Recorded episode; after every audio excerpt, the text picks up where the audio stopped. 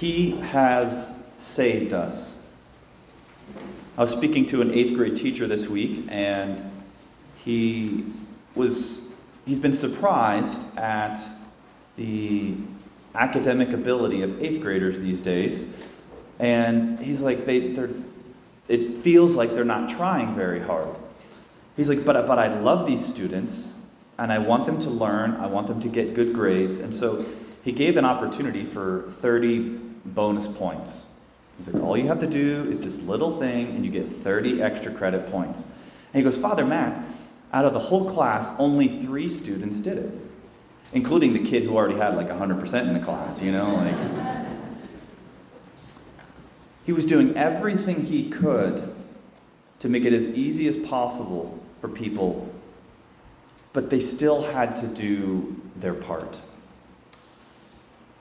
Jesus shares this parable today about the king who's doing everything he can to include everybody for the feast of his son's banquet. I mean, he goes out multiple times. He, he's doing everything he can. And yet, there's this curious thing of at the end, this guy comes in and he's not wearing a wedding garment. It's a curious detail. But what it's saying is the king is hosting a wedding party. The king is setting the rules, so to speak. The guests don't the guests have to do their part. I remember a, uh, I'm kind of a people pleaser. I remember having a party and I was feeling frustrated. I'm like, ah, I want people to have such a good time. And someone said, Father Matt, they said, Your job is to host the party. It's the guest's job to choose to have a good time. Right? So we have a part to play in the banquet that God puts out there for us. If you notice, it says the, the, the, line in prophet Isaiah, it says, Let us rejoice and be glad that he has saved us. Have you ever been asked by a non Catholic Christian, Are you saved? Are you saved? You know? And the, and the idea is, have you accepted Jesus Christ as your Lord and Savior? Have you received his gift of salvation? The Catholic response is, I'm being saved. Like, what do you mean? Is, wasn't his sacrifice enough for us? It's like, no, no, no. Jesus' sacrifice on the cross brings about salvation. But whether that gift of salvation is given to me is up to me. That, that I have to choose to accept it. I have to choose to cooperate with it un, until that one day when ultimately we are saved when we're going to be in heaven. So we're being saved until we're with God in heaven. This, this, this fits so well for Catholics. I'll tell you why. So many Catholics, we've been baptized. And in a sense, we've received that gift of salvation. But the rest of the story is still unwritten. So as Catholics, we're like, well, I've been baptized. And it's like, no, no, but you don't understand. It wasn't just a once saved, always saved. It's we're being saved. That, that now it's our chance to respond, to cooperate. That, yeah, okay, my parents had me baptized, but, but do I have my own relationship with God? Have I chose to wear the wedding garment, the baptismal garment well that I've been given? Have I, have I chosen to live charitably? Do I, do I choose to go to Mass every Sunday? Do I choose to pray every day? That, that's my part in the deal. That's how I participate to allow God's salvation to take effect in my life. That God sets the table, and it's up to us whether we want to eat or not. I remember being a kid, and we always had dinner as a family every night. And if somebody was over, they joined us. And so one time, my little sister, her friend was there, and she was eating macaroni and cheese, which she's allowed to do, except that we were all eating something different. And I looked over, and just being an obnoxious little kid, I was like, hey, how come she's eating macaroni and cheese? And he said, well, she doesn't want to eat what the rest of us are eating. It's like, I didn't know we had a choice. Um, I'd like macaroni and cheese, or while you're at it, pigs in a blanket, please, you know? At our house, we didn't get to choose. What was served was what was served. And that was fine.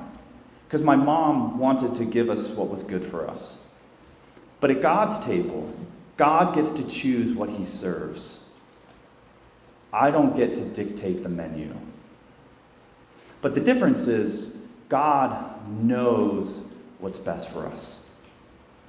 And, and that's true for all of us, that sometimes in life, God gives me things that I'd rather not have, that don't taste too good. And the question is do I, do I trust in His goodness? Do I trust that my good shepherd knows what's best for me? St. Paul today, in our second reading, he talks about, he says, I know how to live in humble circumstances, and I know how to live with abundance. And so, knowing that God's going to provide all good things for us doesn't mean that I'm always going to be, I don't know, well satisfied, that I'm always going to be happy with things. But it does mean that God's going to provide daily bread. That God may not always give me what I want, but He always gives me exactly what I need. And do I trust that? I think ultimately this to celebrate this feast, it comes down to do I, do I trust God? Do I trust in what's happening? Do I, and, and as our good shepherd, what does he do? But the good shepherd is the one who leaves the 99 to go after the lost. That our God never stops seeking us out. And if we do not feel found, if we do not feel his love, then maybe the invitation is on our part to make a response, to put ourselves in a place to be found, to tell him we do want a relationship, to say, I, I want what you're serving rather than what I think you should serve me. That's, that's hard. I was talking to an alum this week, and he, uh, he's in a business in Phoenix that he's, he's trying to seek to evangelize, and he's like nervous. He's like, what if, what if I encounter people who say, okay, if I, okay, you know, person, he says, you say you're so welcoming in your church, then how come you're not welcoming me or my friends because of whatever?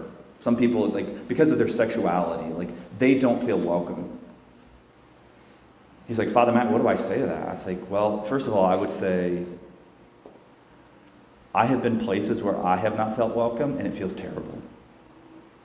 It's a horrible feeling to feel not welcome somewhere. I said, that's, and so that, that's what I would say first is that stinks, man. I'm sorry.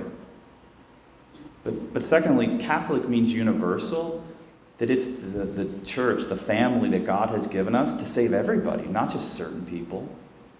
And that this door is open for all students, regardless of how they feel or what they experience or their perceptions of the church that everybody is welcome.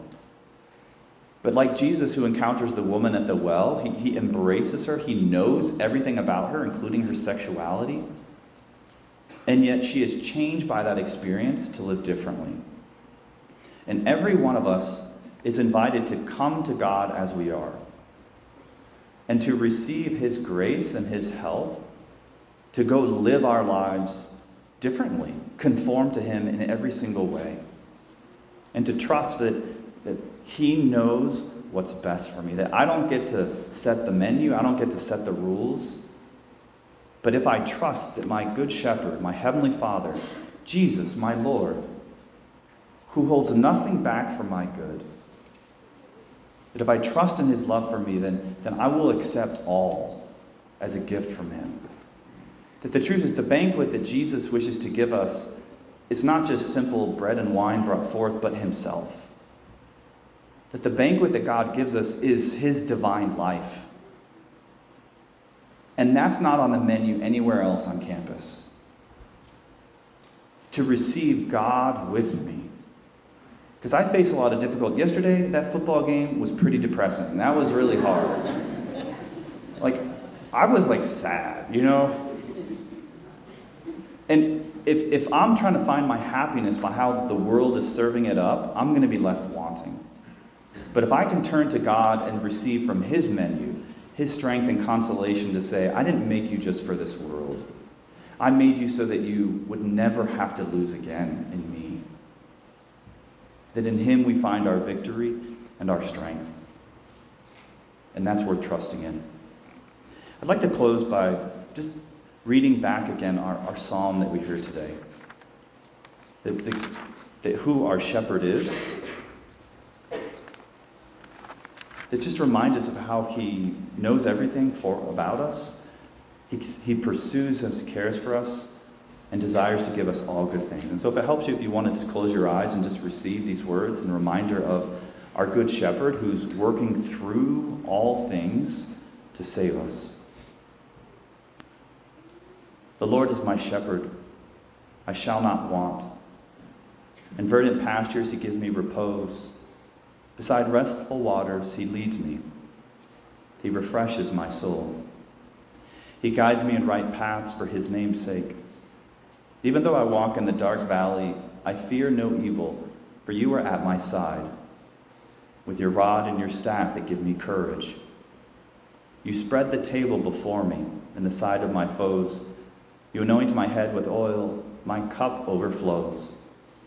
Only goodness and kindness follow me all the days of my life, and I shall dwell in the house of the Lord for years to come.